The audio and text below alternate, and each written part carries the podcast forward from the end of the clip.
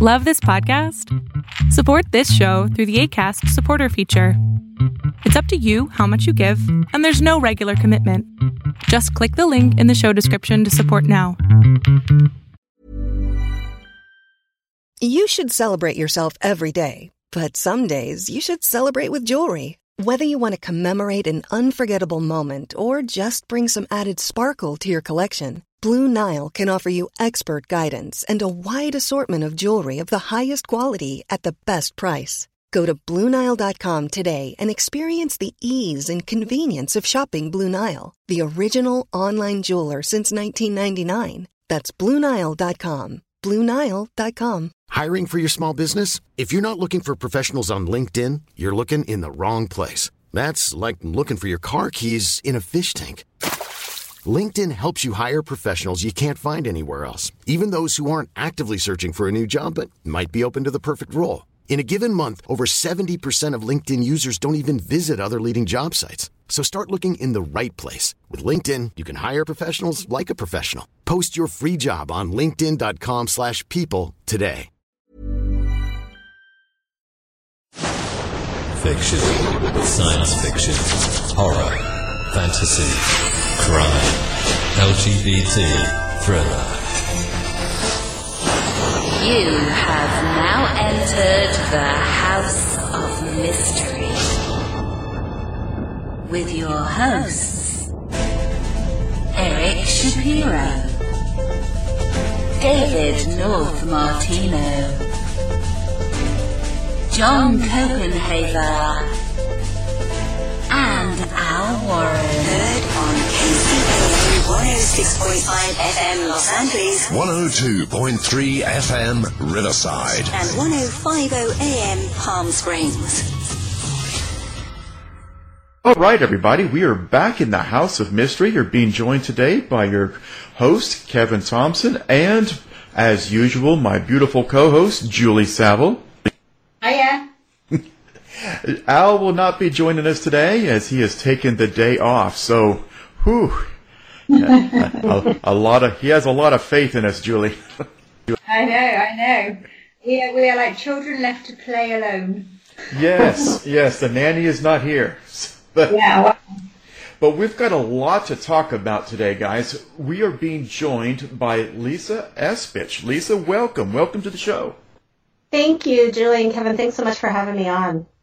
Oh, who could turn this down? You know, um, serial killers is right down our alley. So, so be- before we actually get in- into the works, tell us a little bit about yourself and and you know what life's journey brought you here to this point. Well, I live here in Tucson, Arizona, and I've lived here my whole life. My father was a close friend with the serial killer Charles Schmid. Of course, at the time he didn't know he was a serial killer. But my father was the one who was the star witness for the prosecution. He's the one that went to the police and and told them what was going on and blew the whistle on the whole thing. My father wrote his side of the story in 1967, but not knowing what to do with it at that time, he just boxed it away. And about 10 years ago, which was about 40 years after he wrote it, my sisters and I were going through old boxes of photos and old paperwork with my mother and came across the manuscript, which we did not know existed. I was very intrigued, went home and read it, and was really blown away by the manuscript he had written. And not knowing that much about the cases, even though it was my father, I was really shocked at just how involved he was in all of this. And we right away tried to encourage him to share his side of the story. Um, initially, he was shocked that we had found the manuscript, and I think he didn't think it existed anymore and just wanted it back. But eventually, over time, things kept coming up, especially here in Tucson, that would always bring the Charles Schmid cases back up all the time. And that was always frustrating for him because they didn't always get the facts right and they always portrayed him in a real over the top way. And we uh, finally were able to encourage him to share his side of the story and and let people know how he got so involved and and how this all came about for him. Lisa, just rewinding a moment because that's massive. That is absolutely huge. Going into a loft and then suddenly finding out about your father's almost hidden identity where he had protected you girls from all of those things. It's true. Yeah, we really didn't know much about it. After reading the book and looking and researching the cases, I was actually surprised that we never really looked further into it because this is our father and we knew he was connected, but pretty much we knew he was a friend of Charles Schmid and we knew that he was the one that went to the police. But in reading his story, uh, it's it's much more involved than that, and he was so much more involved in the cases than I ever knew. And yeah, they really did keep us uh, protected from all that information. Wow. Now, now, when you say that he was it, it, very, very involved, was this kind of like a, a diary of his friendship, or was this like post capture and and here's my part in it? So it was written after he was arrested, and it was written during the trials.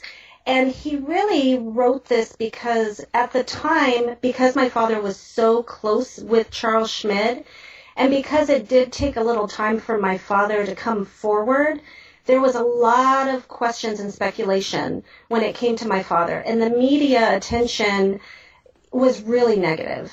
And he was portrayed as you know, possibly being more involved in the actual murders than he was. As a and was suspect? A, yeah, so a lot of people treated him as if he had done something wrong or was involved in the murders, which was not the case.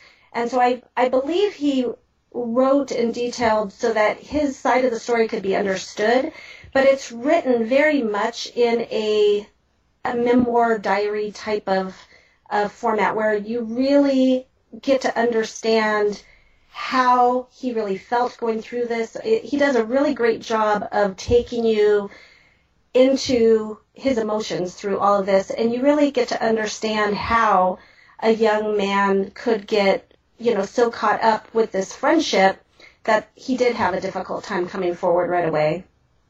What was the purpose of, of his, at the time of him writing the manuscript? Again, I believe it was his just trying to get his side of the story out. He, at the time, he really was hoping that somebody would publish that so that people could understand his side because really all that was put out there was speculation and and a lot of questions but nobody was really asking him for answers and so i believe he was writing it as his way to get his story out there of course, this was 1967, and back then, you know, it's not that easy to get something published. Where nowadays, even if you want to self-publish, you could do that. But back then, he didn't know what to do with the writing once he was done, and ready to move on with his life. He just boxed it up and and kind of tried to move past it. Yeah, because if he's trying to explain his part in it, yet he never released it, it that really doesn't make sense and again, it's because he just didn't know what to do with it. You know, back then you had your, you know, probably four or five main publishers, and he did submit his manuscript um, to be published, but of course he didn't have an agent. He wasn't uh, a known writer, and a lot of people had already written books and articles on it. Mm-hmm. And so even though this was his inside account, and you would think that they would want that insider's account, uh, there was John Gilmore, who was a big author who's now passed, but he, his book had just recently published at that time. And so there was a lot of stuff already written out there. And of course, a lot of it um, didn't have the true facts that he lived. And so it's it's been 50 years since the cases, and now for the first time, his true side is is being shared. Because you know it left a lot to speculation. It, in fact, this very crime, you know, the, the Pied Piper of Tucson has even made it to the Tucson Murders True Crime Tours. Yes, that is true. There is a there is a Pied Piper of Tucson tour here in Tucson. How accurate would you say that that tour is? And I'm not trying to disparage the tour, but you know, given what you know, is it would it be fairly accurate? Well, so I've actually gone on the tour and uh, what I can tell you is the the man who does the tour has done an amazing amount of research. And so the tour really is about taking you to all of the different locations and, and he has a lot of of the facts and the locations down, much more than I would have ever known or, or even my family knew because he has done so much research on every single person that's been involved in these cases. So the, the tour is very uh, factually correct. And uh, but he, he goes more into he he literally takes you to all of the different locations throughout Tucson, uh, the homes of of the mafia that were involved and the families, everything. Uh, and, and see, and that was a free plug, so you're welcome to Tucson Murder Tour. so, so let's talk a little bit about Charles Schmid himself. Um, first of all, I, have got to ask, how did the name the Pied Piper of Tucson? What is that? I mean, you know, as as a fan of true crime and, and the paranormal, I mean that that just that just reeks of intrigue. Right. Uh, Life magazine did an article right after Charles Schmid was arrested, and so right before the trials. And that's really when it became huge national news. But they did a whole feature on uh, Charles Schmid and the murders. And the man who wrote the article, Don Moser, is the man who wrote the article for Life magazine. He's the one that labeled Charles Schmid the Pied Piper of Tucson. And the reason he gave him that nickname is because Charles Schmid had a huge following here in Tucson. He had a way of just getting teenagers to really follow him and keep his secrets. And so the first murder that happened, Charles Schmid got two other teenagers to actually do that murder with him. This was prior to Charles Manson, and so at that time, no one really had heard of a young man like this getting other teenagers to kill with him. And so it really, he was labeled that because of his ability to get followers and to get teenagers to keep his secrets and do things with him. How many uh, victims? There are three victims that we know of. Um, there was one young girl who was 15, which was in 1964. A year later, it was two sisters, one who Charles Schmid was dating and her younger sister. There is a fourth girl that came up missing right in that same time frame. And there's speculation that he was involved in that murder or he was the murder of that girl, but there was never any evidence of that. And uh, she was believed to be a runaway by the police, but there is speculation that there was a fourth murder.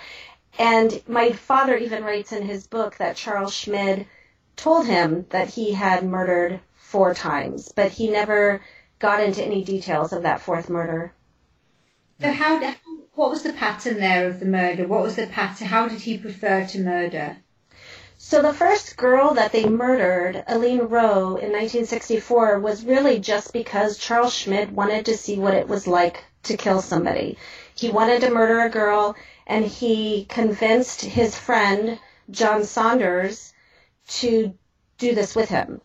And Charles Schmid had a girlfriend at that time, Mary French, that John and Charles had come up with a list of names of girls that would be possible victims. Mm-hmm. And they narrowed it down just randomly to Alleen Rowe. And Alleen Rowe just lived a few houses away from Mary French. And so they knew each other from the neighborhood. And Mary French convinced Alleen Rowe to come out one night to go out with Charles and John. Uh, they had her believing that they were just going to go out to drink beer in the desert which was not uncommon at that time to have a desert party. And so I don't think Alleen Rowe had any idea that she was walking into any sort of trouble.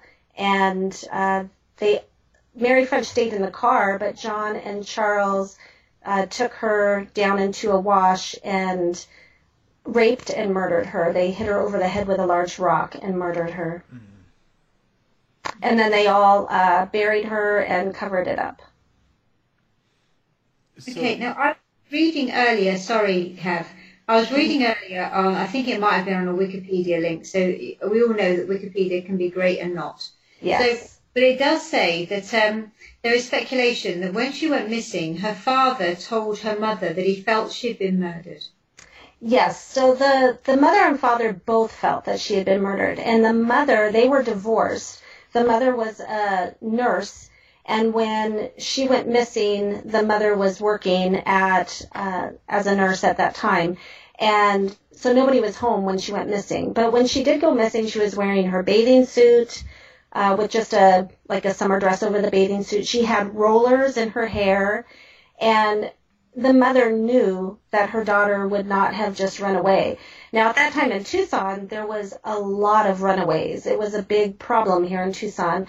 And so quickly, the Tucson police uh, were looking that she was a runaway and believed that she would either pop up somewhere or eventually contact them. And they really were dismissing the idea that she would have been murdered. They believed she ran away.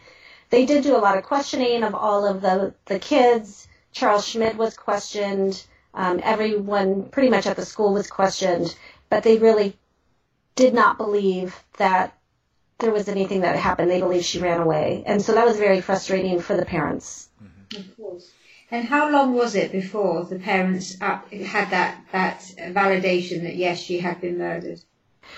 So it wasn't until uh, November. So she was murdered May 31st of 1964.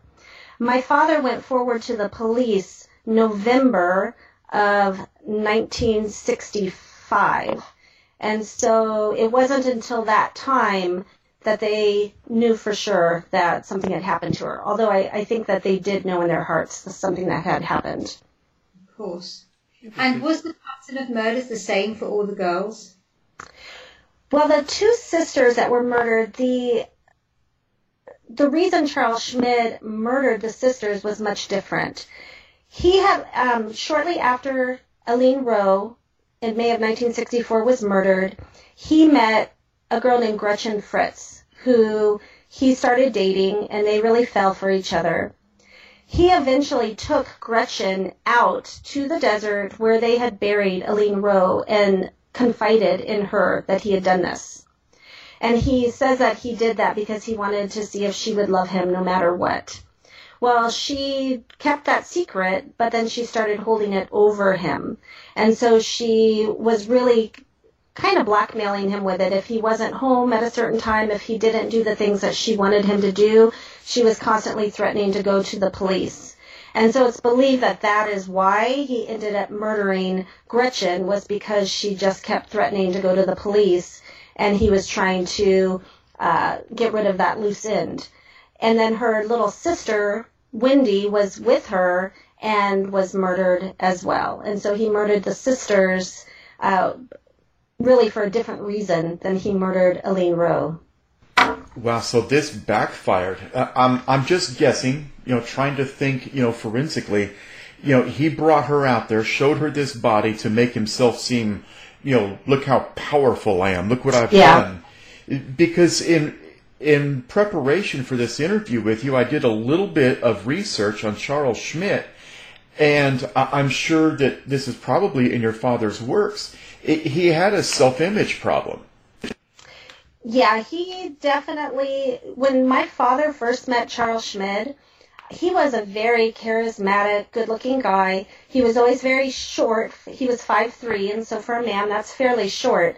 But when you see pictures of him uh, without, um, as he evolved, he started wearing lots of makeup and and really doing bizarre things in his style. But if you took that away, he was really a very good looking, charismatic guy. He was very athletic.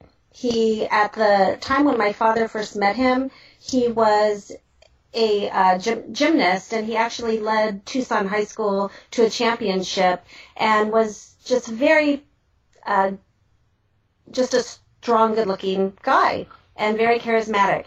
And then over time, as he started getting older, he started to really evolve. He was a big Elvis Presley fan, and he started taking on a real Elvis Presley look, but in a very distorted way. And so he would wear this pancake makeup and paint this big mole on his cheek that at one point started out really small and kept getting bigger and bigger to the point it was like a quarter size, you know, mole that he would paint on his face. And then at one point he started wearing a bandage on his nose and he told people that he broke his nose in a fight. But that bandage he would just leave on his face caked with dirt and it just he really started to get very odd. And it was clear that he was going through a real identity crisis. And obviously he was, you know, we know that he was a psychopath. We know that he ended up murdering girls. And so we know he was crazy in his mind. But even from an outside perspective, you could see not knowing that he was actually starting to murder people, you could see something was going on with him and he was these little idiosyncrasies, you know, that, Yes. that, that show that my insecurities are starting to make their way out. Um, for example, I've got to mention this just for the comedic value. He began to stretch his lip with a clothespin to look like Elvis. Well, yeah, to get that little, uh, he, he spent a lot of time, you know, he would dye his chest hairs black and dye his eyebrows and hair black. He, um, he spent a lot of time on his image and, and he spent a lot of time, according to my father, looking in the mirror. So he, um, he was really self-absorbed and, you know, he, I think when you look at it, he was much older than all the teenagers around him. So he was five years older than my father, and he was about five years older than most all of the kids he hung out with. And so he- you can see how he was getting older and really should have been moving away from all of these teenagers and, and this life with them. And so I think he was really struggling with who is he as a man. And he was uh, having a difficult time because he couldn't he didn't really have a life away from this teenage following. And so you could see he was truly going through an identity crisis. Right. but um, but also a psychopath. Yeah, and so back to my original point, you know, this he thought, I'm assuming, was going to be a big boost for his ego. Let me take this girl out here and show her what I've done. Look what I'm capable of doing. But Yeah. it completely backfired on him. You know, uh, Yeah. now she's got the goods on you, pal. And so he, he's got to get rid of her, but the younger sister is simply collateral damage. Yeah it's it's very sad i mean when you think about that family losing both of their daughters uh, just like that they were at a drive-in movie and nobody really knows how they went from being at that drive-in movie to uh, how you know I'm guessing Charles Schmid maybe had gone to the drive-in movie and found them and convinced them to leave, but uh, they had just gone out to a movie together and never came home. I mean, let's let's look at this um, slightly. I, I think it'd be great to kind of move on to your dad's involvement, but I Mhm. think but this is such an unusual scenario because this this guy Charles came from a broken family, very dysfunctional, and that came right through right through his um, his adolescence, etc. And very much right through his life, people could see where this had come from because you can see the identity crisis and all of those things. But in terms of serial killer, um, status. A serial killer normally has a pattern of behaviour and a rationale for killing, and there isn't one here. Once was I want to experience how this feels to kill, and then that was it. And and the other times was just coincidental. And of course, then your your, your dad comes into the frame and Mhm. prevents a pattern further uh, ongoing. Right. Now, what we don't know is if that fourth girl was murdered by Charles Schmid. And my understanding is it wasn't too long ago that they actually found uh, remains of what might be that girl. So what we don't know is was there another victim that he killed for the same reason as Alleen Rowe? So there are some questions unanswered in this. But I, but yes, you're right. The the murders that A lot can happen in the next three years. Like a chatbot may be your new best friend. But what won't change? Needing health insurance. United Healthcare Tri Term Medical Plans are available for these changing times. Underwritten by Golden Rule Insurance Company, they offer budget friendly, flexible coverage For people who are in between jobs or missed open enrollment, the plans last nearly three years in some states, with access to a nationwide network of doctors and hospitals. So for whatever tomorrow brings, United Healthcare Tri-Term Medical Plans may be for you. Learn more at uh1.com. Hey, it's Ryan Reynolds, and I'm here with Keith, co-star of my upcoming film, If, only in theaters May 17th. Do you want to tell people the big news? All right, I'll do it. Sign up now and you'll get unlimited for $15 a month in six months of Paramount Plus Essential Plan on us. Mintmobile.com slash switch. Upfront payment of $45 equivalent to $15 per month. Unlimited over 40 gigabytes per month. Face lower speeds. Videos at 480p. Active Mint customers by 531.24 get six months of Paramount Plus Essential Plan. Auto renews after six months. Offer ends May 31st, 2024. Separate Paramount Plus registration required. Terms and conditions apply if rated PG. Many of us have those stubborn pounds that seem impossible to lose, no matter how good we eat or how hard we work out. My solution is PlushCare.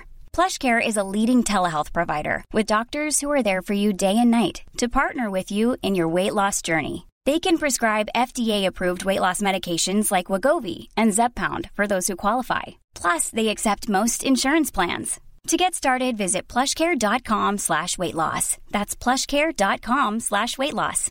If you're looking for plump lips that last, you need to know about Juvederm lip fillers. With Juvederm Volbella XC and Juvederm Ultra XC, your lip look, whether it's subtle or bold, can last up to one full year with optimal treatment and no additional maintenance. Find a licensed specialist and see if it's right for you at juvederm.com today. That's J U V E D E R M.com. Add fullness to lips in adults over 21 with Juvederm Volbella XC or Juvederm Ultra XC. Do not use if you have severe allergies or a history of severe allergic reactions, or if you're allergic to lidocaine or the proteins used in Juvederm. Tell your doctor if you have a history of scarring or taking medicines that decrease the body's immune response or that can prolong bleeding. Common side effects include injection site redness, swelling, pain, tenderness, firmness, lumps, bumps, bruising, discoloration, or itching. As with all fillers, there's a rare risk of unintentional injection into a blood vessel, which can cause vision abnormalities, blindness, stroke, temporary scabs, or scarring. For full important safety information, visit juvederm.com.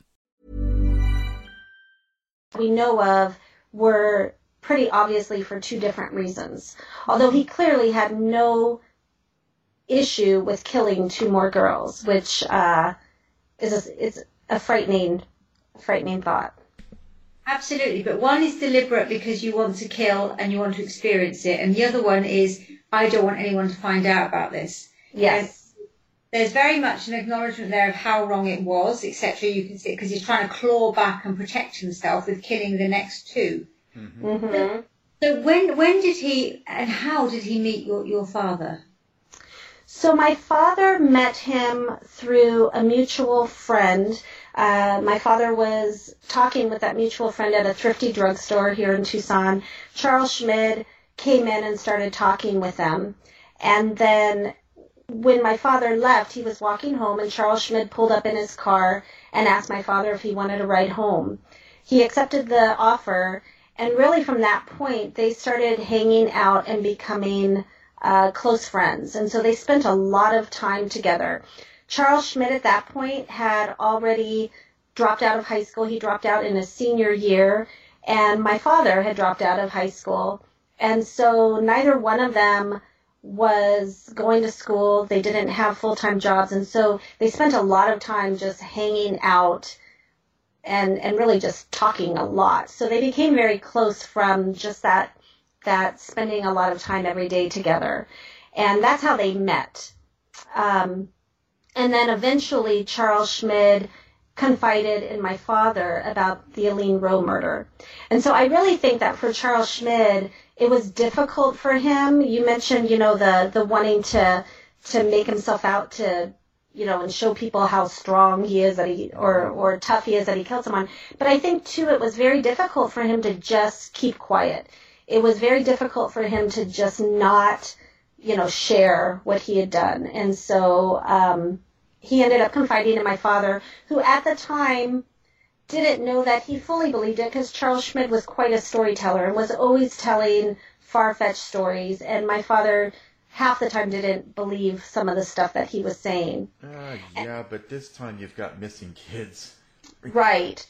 Um, the only and the other thing to keep in mind, and I always like to remind people of the time um, 1964, 1965, it was before you had evidence like DNA evidence and computer uh, computers that you could follow records and cell phones. And so my father had a story, but he didn't know where the body was. He didn't really know much more than just the story that Charles Schmid told him. And so he was fearful at that time of going to the police, not knowing, you know, what that could result in because at that point the police had already questioned Charles Schmid. They had already questioned everybody who possibly could have been involved and they had no evidence. And so my father really had no evidence to share either except that Charles Schmid shared the story. And so partly why he didn't go to the police right away is um, he didn't have evidence for the police and wasn't sure how that would result with him. You know, if Charles Schmid was capable of murdering would that put him in danger too? And so, um, so you kind of get a sense that he knew things, but he really didn't know enough that he felt like he could go to the police at that point. How was his relationship with Charles at this point? So with Charles, who? Oh, Charles. So he's confided in him. Your dad's like, okay, I'm not quite sure about this, but um, I haven't got anything really to go on. He's just telling me all this stuff, and it may not even be real. Mm-hmm.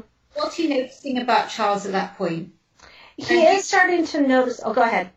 Do you think this is about remorse with Charles, or do you think this is about, um, again, this control and power? Why would he tell your dad? Again, I think it's more about the control and power and wanting to, first of all, not having that ability for whatever reason to just keep quiet and really wanting to almost brag is is how it came across. And at the time, doesn't make sense, Lisa, if he, he's already murdered two girls because they were going to tell people. So when he first confided in my father, the other two girls had not been murdered yet. So okay. when he when he first confided in my father, only Alleen Rowe had been murdered at, at that point. And um, but my father did start noticing the changes happening in Charles Schmid and his really kind of taking on a, a really odd look and and really getting odd in the things that he would say and the way he would act. And my father shares a story when he was at Charles Schmid's home and Charles Schmid had a cat and he picked up the cat and swung it around by its tail and oh. ba- bashed it into a wall. Wow. And so my father, yeah, and my father, he Charles Schmid looked in my father's eyes and asked him, You feel compassion. Why? And my father looked in his eyes and could tell he just was not the person that he knew anymore, that he was losing his mind, and he just really quickly got out of there. But from that point forward, my dad started really having a fear of Charles Schmid, and eventually had a reason, too, to believe that Charles Schmid had his sights on the girl that my father was in love with. And so my father started really becoming obsessed with watching over the girl that he believed Charles Schmid was going to kill next and felt like he was the only person that was going to be able to protect her. And so that ended up really uh, um, creating a whole nother issue for my father and, and for these cases because uh, my father watched over this girl so much that the girl's family became very concerned and went to the police.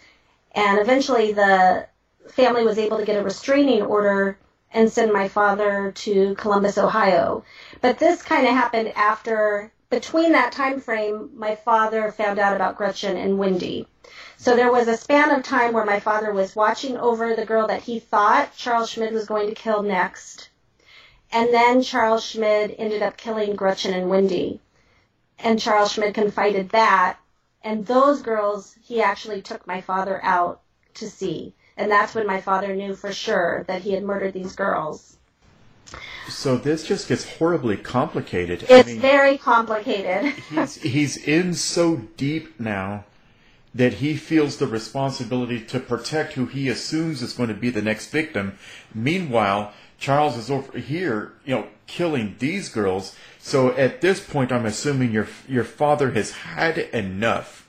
What was that infinitesimal moment in time where he said, "Enough is enough. I'm going to the police."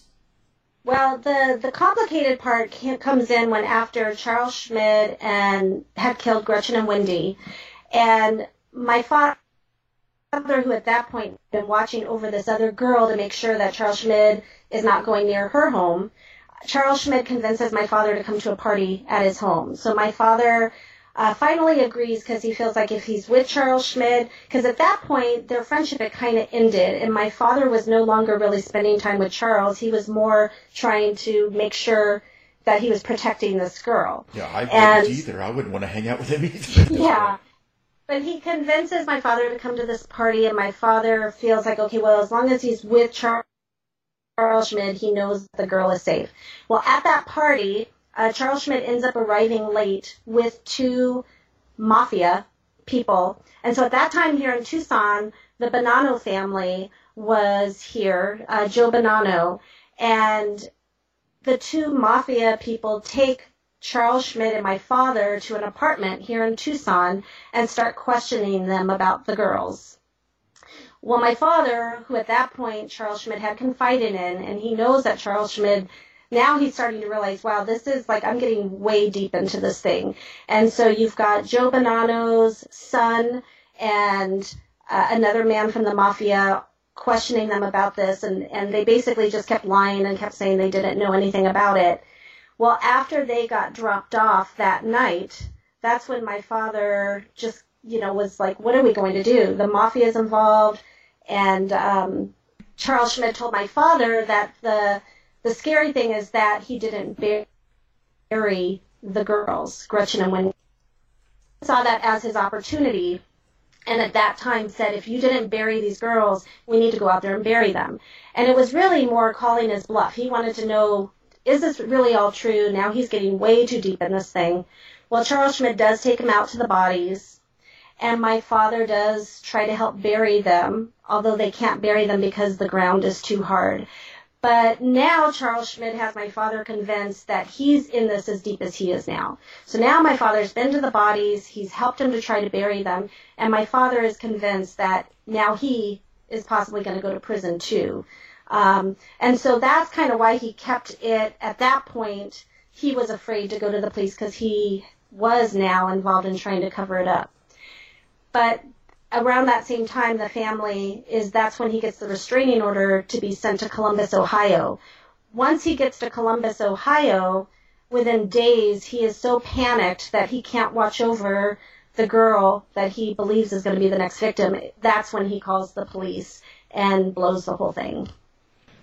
Wow. And then we kind of know where it goes from there. hmm I mean, they even brought in F. Lee Bailey uh, to to consult on this case.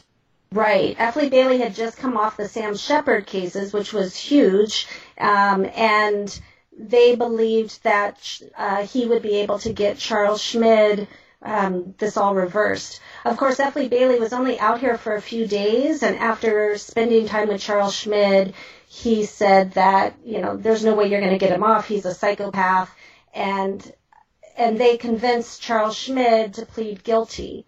Now later, Charles Schmid tries to claim that he was coerced by F. Lee Bailey, hmm. and at that time he convinces them that he that he knows where the body is, and he'll take them to Alleen Rowe's body to show that she was not hit in the head with rocks to prove that their case was wrong. So that's when he takes the police out to the body of Alleen Rowe. But of course, they do find that her skull was fractured, and so you know his his sentence stands. But it kind of goes to show how you know he he just to take them out to the body to prove that her skull wasn't fractured when it was. You know, he just he was in his own world. But um, but that's when they finally know that Alleen Rowe for sure was murdered, and he takes him to the body. Now, I, I've got to ask this, um, ju- jumping ahead because we're kind of running up against the clock here. Mm-hmm. Um, we do know that Schmid did attempt to escape from prison multiple times and was actually successful. At- Yes. at- did your father feel like he was in danger at, during these times? Well, actually, the police did feel that he was in danger. So when they did find that he had escaped, they actually took my family, so my father, my mother, and my sisters and I were all put under police protection because there was a belief that he was heading to Tucson. He was actually found in Tucson at a rail yard, which was just down the street from the house that he would have last known my father to be at. But there was a, a belief that my father was in danger, and so they did have us under police protection at that time. Now, how did you feel during these times? I was two years old, so I really don't Ah. remember too well. But I was just a small girl at that time, so I I don't have any memory of it. But my mother um, tells me that they it was several days that he was missing, and so uh, the police they just had us all kind of in the home with police protection, and we weren't able to leave the home or anything during that time. How scary. Yes. And he actually, when they found him, uh, my mother said that they were told that he did have a photograph of my my mother and us kids. So somehow he had gotten a photograph of what she and us look like. So that's a very frightening thought as well. Um, yeah. Tell your mother about this? I'm Did sorry. What point did your father tell your mother about his connection with Charles? Well, when my father met my mother, this had already been, you know, out in the media. So my mother knew who my father was when she met him. And um, so she knew about it from the from the onset. Okay, cool. Yeah, but she she believed in his innocence and I mean to know my father, uh, you know, if if you know my father and spend any time at all with him, you know that what the media was saying is just not possible. But you know, it made for a great story because you know it was a sensational case as it was. Um, but then on top of that, to try and throw out the story that there was this other person that may have been more involved, and you know he's trying to turn it around on Charles Schmid, it makes for an even better media story. And so that's what a lot of the newspapers were running with. Hmm. Now we get to my favorite part, the conspiracy. Mm-hmm. What what happened to the body? The body of Charles Schmid? Yes.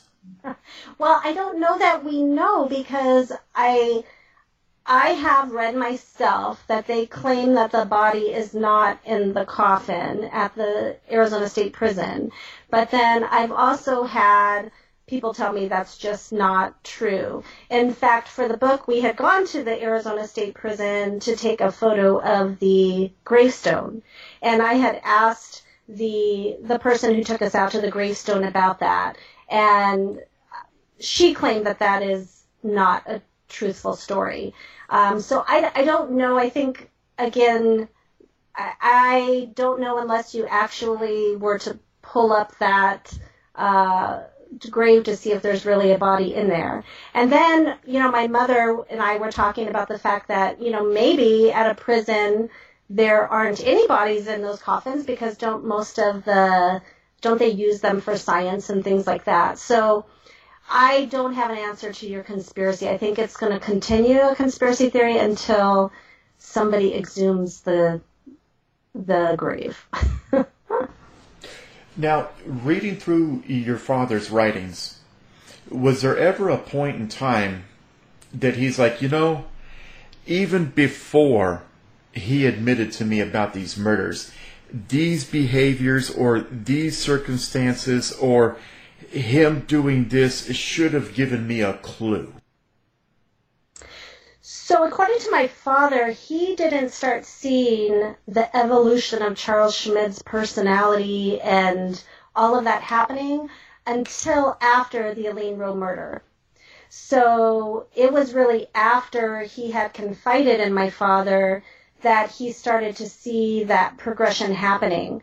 And it happened fairly quickly. So, this was over the course of really, you know, one year of of him killing Alleen Rowe, confiding that my father, and then really starting to evolve pretty quickly from there. So once he started really seeing that evolution happening, you know, then he did know that something just wasn't right with Charles anymore. This wasn't the the person that he used to be friends with. And that's when he really started distancing himself from him. But up to that point, up to the first killing, there was nothing that really stood out. It was only after the first killing. So I think maybe that, I think he probably was having those desires to kill, and then once he actually did kill someone, probably then that really caused his mind to just really get deeper and deeper into his psychopathic ways.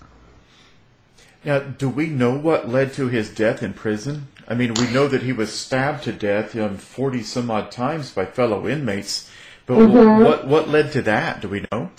Well, that's a little bit of a conspiracy there.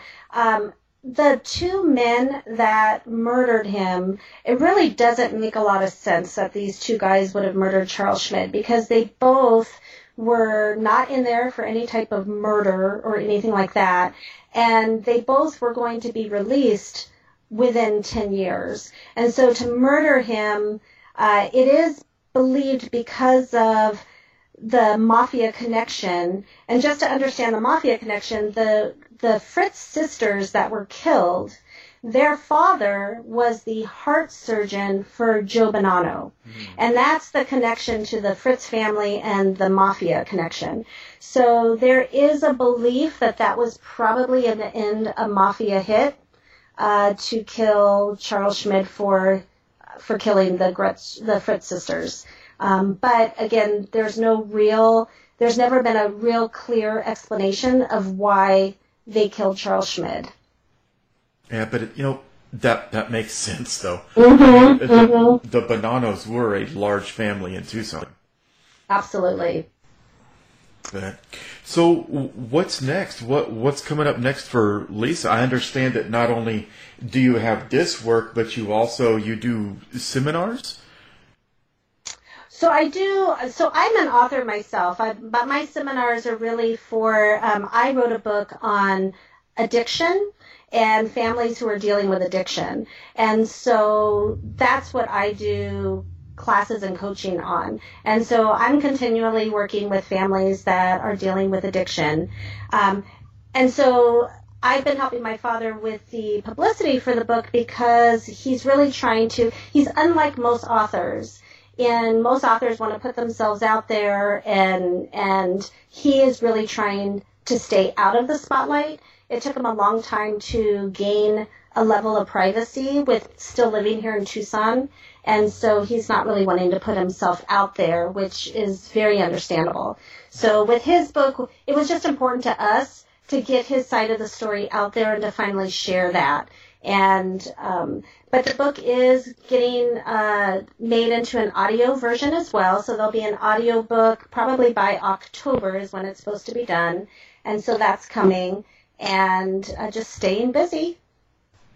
Oh, absolutely, and please let us know when it comes out on audio. Um, we love audiobooks, and we will also put links up to your book um, or his book uh, right there on our page, somethingweirdmedia.com. sounds great thank you so much But this has been absolutely fascinating. I, I, I love this. Thank you so much, Lisa, for being on with us today. well jillian kevin it was a pleasure to be on with you and thank you so much for giving us this opportunity to share Uh, thank you. You are such a, an amazing talker, Lisa. It's, it's Oh, been- thank you. Been very, very simple. And uh, from somebody who, obviously, in the I, I, I'm UK based usually, so I, I'm, I'm British. Um, so I wouldn't have all of this information and the and the knowledge about the crime scene in the US. And you've made it absolutely crystal clear. So thank you very much. Thank you so much. Now, before I let you go, Lisa, is there a version that is released already in, on Amazon? Yes, so the book I a Squealer is available anywhere books are sold. So it's on Amazon, Barnes and Noble. Uh, you can get it online or at the bookstore itself, and it's also available in Kindle and Nook. And pretty much anywhere where you buy your books, you can get the book now. And then, uh, so the only thing that isn't available yet is the audio version, which is to come. Awesome. Well, again, thank you, Lisa. Thank you so much for sharing your father's story with us. And I mean, this has been fascinating, right, Julie? Yeah, amazing. Really good. Thank you so much. To find out more about our show, guests, or to listen to past shows from our archive, please go to www.houseofmysteryradio.com. Show's over for now. Was it as good for you as it was for me? Well, good night. This has been a production of Something Weird Media. I'll be back. Even when we're on a budget, we still deserve nice things. Quince is a place to scoop up stunning high-end goods for 50 to 80% less than similar brands. They have buttery soft cashmere sweaters starting at $50, luxurious Italian leather bags, and so much more. Plus, Quince only works with factories that use safe, ethical, and responsible manufacturing. Get the high-end goods you'll love without the high price tag with Quince. Go to quince.com/style for free shipping and 365-day returns. Even when we're on a budget, we still deserve nice things. Quince is a place to scoop up stunning high-end goods for 50 to 80% less than similar brands. They have buttery soft cashmere sweaters starting at $50, luxurious Italian leather bags, and so much more. Plus, Quince only works with factories that use safe, ethical, and responsible manufacturing. Get the high-end goods you'll love without the high price tag with Quince. Go to quince.com/style for free shipping and 365-day returns. You've been listening to the House of Mystery radio show. To find out more about our guests, hosts, or shows, go to www.houseofmystery.com. Show's over for now. Was it as good for you as it was for me? Well, good night. This has been a production of Something Weird Media. I'll be back.